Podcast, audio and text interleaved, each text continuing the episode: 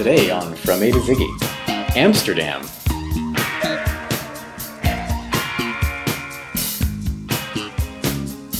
Hello and welcome to From A to Ziggy. This is the podcast in which we are listening to every single David Bowie song in alphabetical order. And today we're talking about the song Amsterdam from uh, 1990, no, sorry, 1973. It's a B side to the song Sorrow, and it shows up as a bonus track on some things. My name is Thomas, I am Travis. and this is our first B side. Is it? I think so. Oh yeah. Well, it wasn't Dul Majid a B side? Well, it was an outtake, uh, so I don't think this is our first true B side. Yeah, I think this is our first B side. Or no, wasn't Al- was Alabama song a B side on Space Oddity? Alabama song was an A side. It was a single. Huh. Um, so yes, our first B side. Our first B side. First B side. This is a uh, a song by Jacques Brel. It's a it, yeah. Go ahead. No, sorry, I just saw it. So this is why Alabama song was in my head. Was it was a, a B side of the Alabama song single in Germany in 1982. Oh, okay. Oh, yeah. So it was a instead of being a B side to Sorrow, it was a B side, No, well, no, it was it was both. So the B side to Sorrow Oh, in yeah. '73, and they reused it. and they reused it in '82. They double dipped on the B side. Double dipped on the B side. just like in uh, in Jamaica, where you have the dubs. That's what dub stands for, right? It's double dip. You take the same song and put it on the other, other Is side. that where it comes from? I think so. You, you, you double the song. that makes me sad because I listened to some dub. I love and I don't think I realized that. I love dub. Dub's great. I like dub better than. I like the B sides more than the A sides. Here's here's my here's my story about dub. Here's a tangent right out of the gate, listeners. We have a tangent. So I do enjoy dub reggae quite a bit. That's something we have in common. And uh, when a good friend of mine, whom I had dated in high school, moved to Providence when I was living in Providence, um, we were hanging out, and she had recently gotten into dubstep, which I was not aware of at that time. I had I, this was my first time learning about dubstep because I'm behind the times on everything always. But so she said something about liking dubstep, like, "Oh, are, uh, do you listen to dubstep at all?" And I thought she meant dub. And I was like, "Yeah, do like dub." And so she was like, "Oh, we should go." So my friend is DJing this dubstep show, and I thought I was gonna go hear some sweet dub reggae, and it turned out I was accidentally at a rave. So this is someone who we became close friends again, and she had later, she later came out of the closet. But this is before she came out of the closet, so I had to pretend I liked dub because I still kind of wanted to sleep with her, and I had to like keep this up for months. And then I still had to keep it up after she came out of the closet because then I could be like, "Oh, I pretended to like dubstep because I wanted to sleep with you." Um, does your friend now know the full story?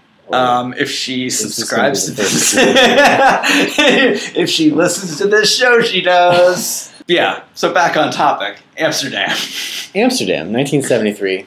So this is this is a song by Jacques Brel. The English translation is by a guy named Morty Shuman. Sorry, no, Mort Shuman. Morty Shuman, who translated a lot of Brel songs, and uh, a lot of these became part of the live musical show Jacques Brel is Alive and Well, Living in Paris, which was a show that Bowie saw in 1968 when it came to London. This translation of it, Shuman's translation of it, had previously been recorded by Scott Walker in 67 on his debut album. He does a very accordion and string heavy version of it, uh, which has it has the same sort of build and crescendo, but with a much uh, richer arrangement. Interesting thing about that. So I hadn't listened to that version. And I kept expecting it to break into that kind of thing. Like it was building up, and I was expecting it to become this like sea shanty, like accordions and stomp your feet and everything. And then instead of going in that direction, The Bowie version. Yeah, the Bowie version. It just starts to sound like it reminds. So he transitions into this more like talk singing, kind of like in Always Crashing in the Same Car, where it almost sounds like if your teacher was reading you the most messed up Shel Silverstein poem ever. Like it's that like he just reads it with that like Shel Silverstein cadence once he gets into the verses. That's what it reminded. And actually, that was something that didn't even occur to me till I was walking here, listening to it in my in my. Earbuds.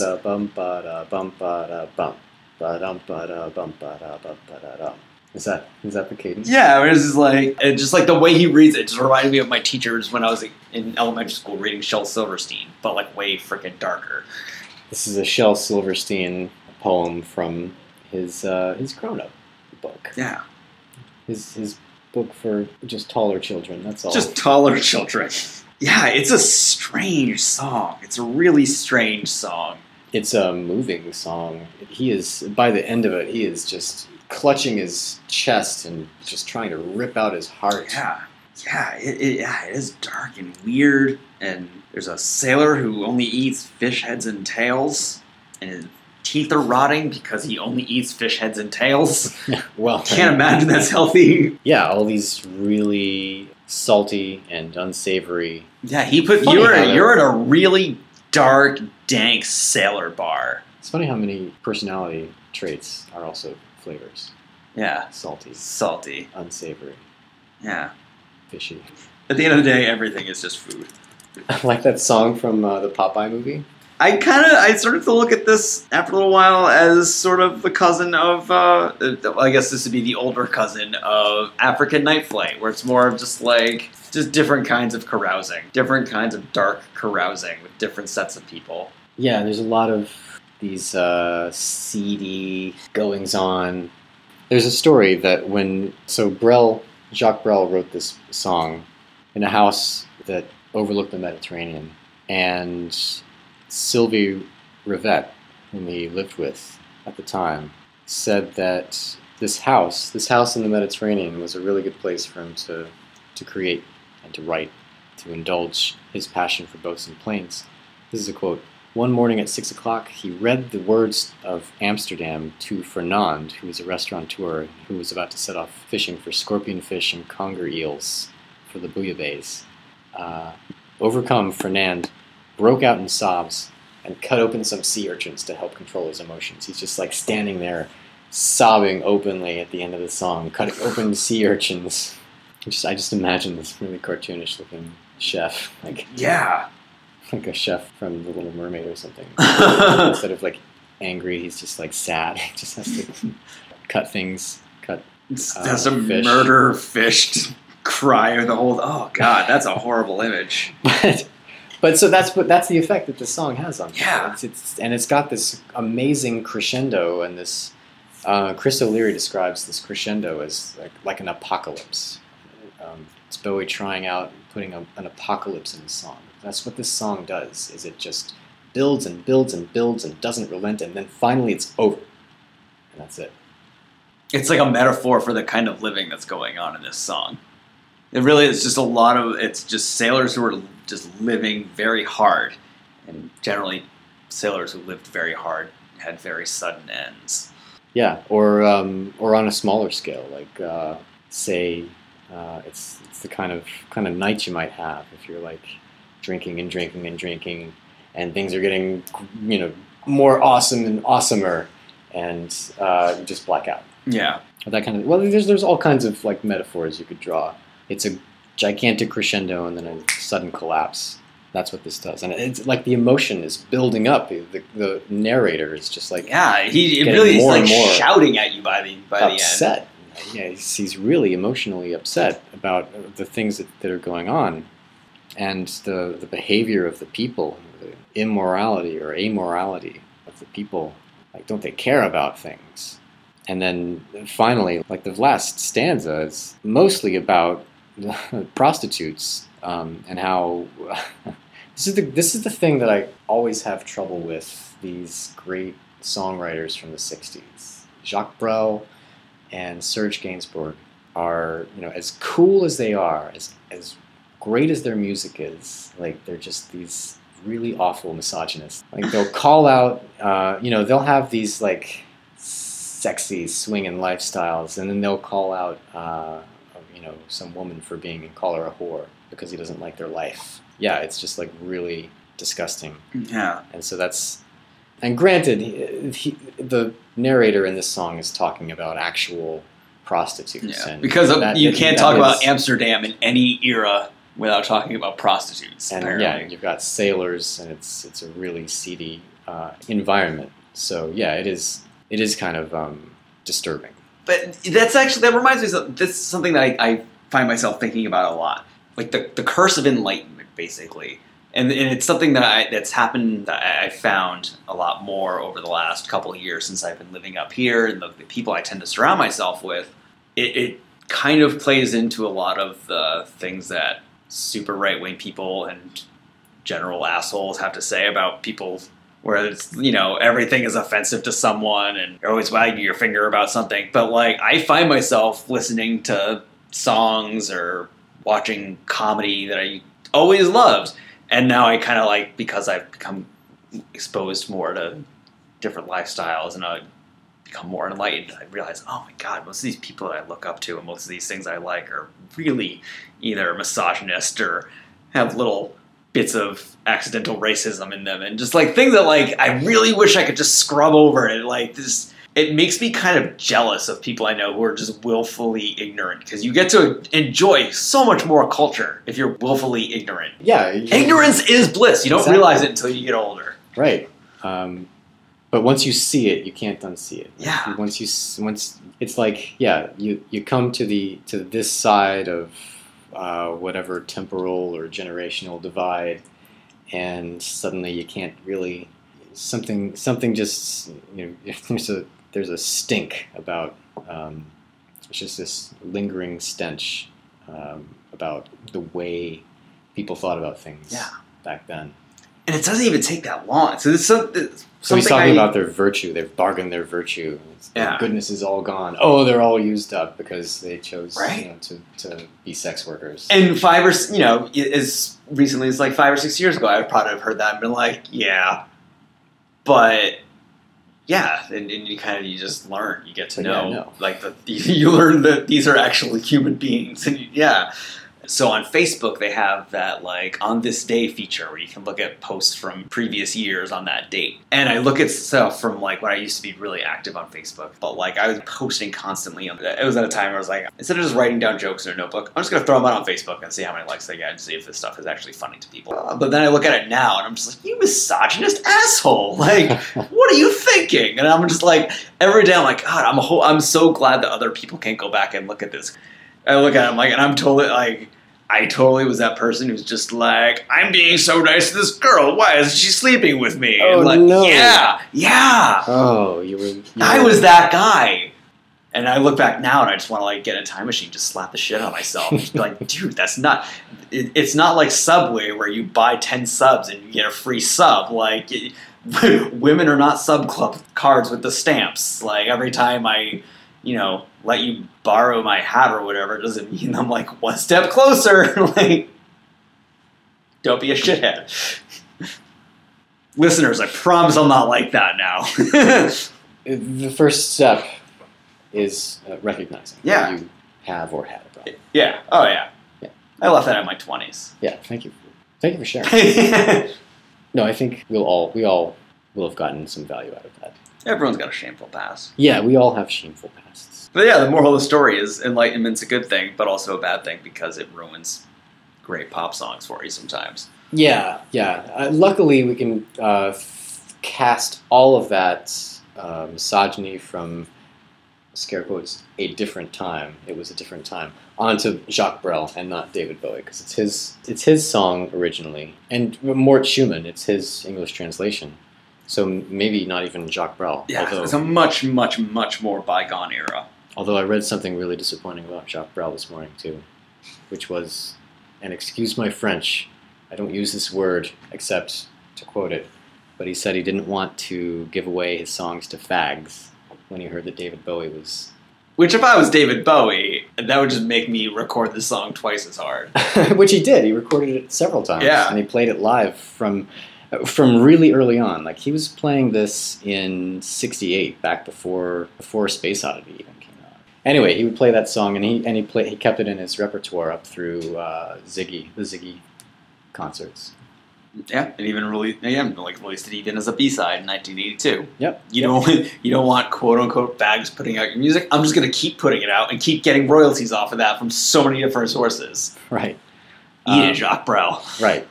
It was there was also there was there was a live version on the BBC uh, even before the single came out, uh, which is okay. It's a little bit more. It's got kind of a, a different pace to it. I think he perfected it.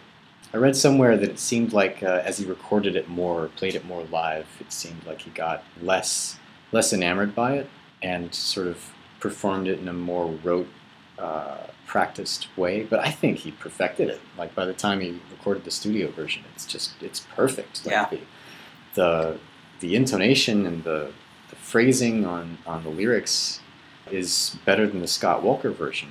I think it's like you really he really magnifies the impact of the words like that from the very last verse. This is the the line that always stands out for me. Is the very last set of lines. He pisses like I cry on the unfaithful love. Mm. Yeah. Uh, that's that's just powerful. That is melodramatic. That is just huge, and that's just before the the big crescendo and the, and the sudden stop. This is what makes me love this song. Uh, Jacques Brel had this huge had a huge influence on uh, Bowie's songwriting. We'll get to more of these uh, at some point, but just as a teaser of things to come, there's a song called uh, Jeff that Rock and Roll Suicide lifts a line from. Uh, it's uh, Non Jeff t'es pas tout seul. It's uh, No Jeff, you're not alone. And there's just a lot of a lot of the melodramatic cabaret songs that Bowie does are, are very Jacques Brel and chanson uh, influenced. But we'll get to more of those later, and we'll, we will talk about My Death when we get to it.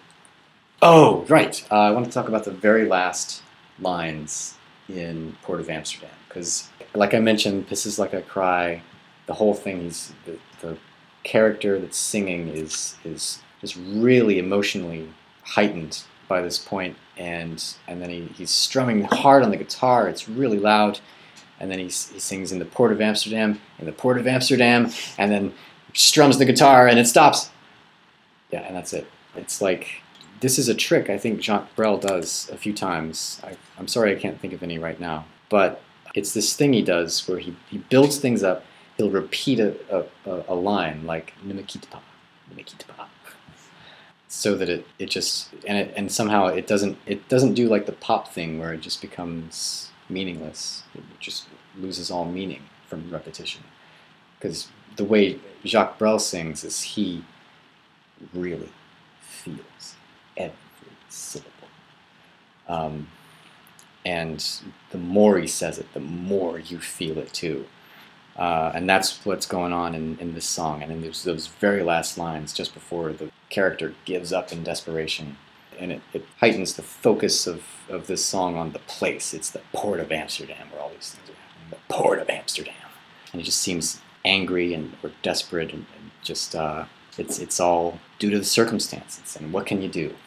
Yeah, it's a really effective song. Yeah. So, on that note, On that note, let's how do we uh, feel? let's let's Uh, How uh, do you feel after this song? I, I feel oh man when when I listen to it I feel like the room is just spinning. It's, it's like Alabama song where you're just feeling like that like nauseous drunk. You drink and you drink and you drink. Drink and you drink and you drink some more. And you drink once again. Oh yeah, it's yeah it's an intense time. Um, yeah, so let's uh let's rate this some bitch. All right, I I vote on uh, whiskey voices. Whiskey voices, yeah. I love that. I love that turn of phrase. I've forgotten the tune of their whiskey voice croaks. There's so much. There's so many good lines. Yeah. My whiskey voice croaks. Uh, uh, four. Yeah. I was gonna go a little bit lower initially when I was listening to it because it did take me a little while to like really get sucked in. But I'll, I'll I would bump it up to a four because I, I do like that like really dark Shel Silverstein feeling it gives me. I really like that. So I'm gonna go. I'm gonna my whiskey voice will croak four times. All right. Uh, cool. Um, So at this point, So I guess, yeah, that's that's I- going to wrap it up for this week. and I say to myself, what's coming up on the next show? And I say to you, Travis, uh, there's uh, there's a song called "And I Say to Myself" coming up. Ah, And I say to you, listeners, come back and join us next week. This is this is going to be some early Bowie. we're getting, yeah, we're getting on our way back machine on this one. I don't know if you're going to be able to find this You can find it on YouTube, probably. Yeah, no, I, I did listen to it on Okay. YouTube. All right, come back and join us then. Uh, until then, follow us on Facebook, on Twitter. We're from to Ziggy. From A to Ziggy.com, you can leave comments. Uh, what did you think of Amsterdam? Uh, send us an email, podcast at from A to Ziggy.com. Uh, I am Thomas, I'm Travis. and thank you for listening. Do you remember Agatha's Spin? It's such an ugly song. I've heard a rumor from ground control. Oh no, don't say it's true.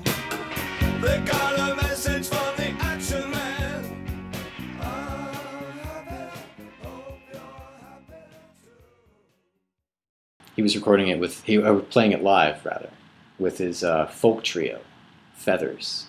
Uh, him and Hermione, blanking out on her last name, not Granger, um, Farthingale. Um, obviously, there's another member of that trio, but I'm getting, I'm shamefully forgetting the name.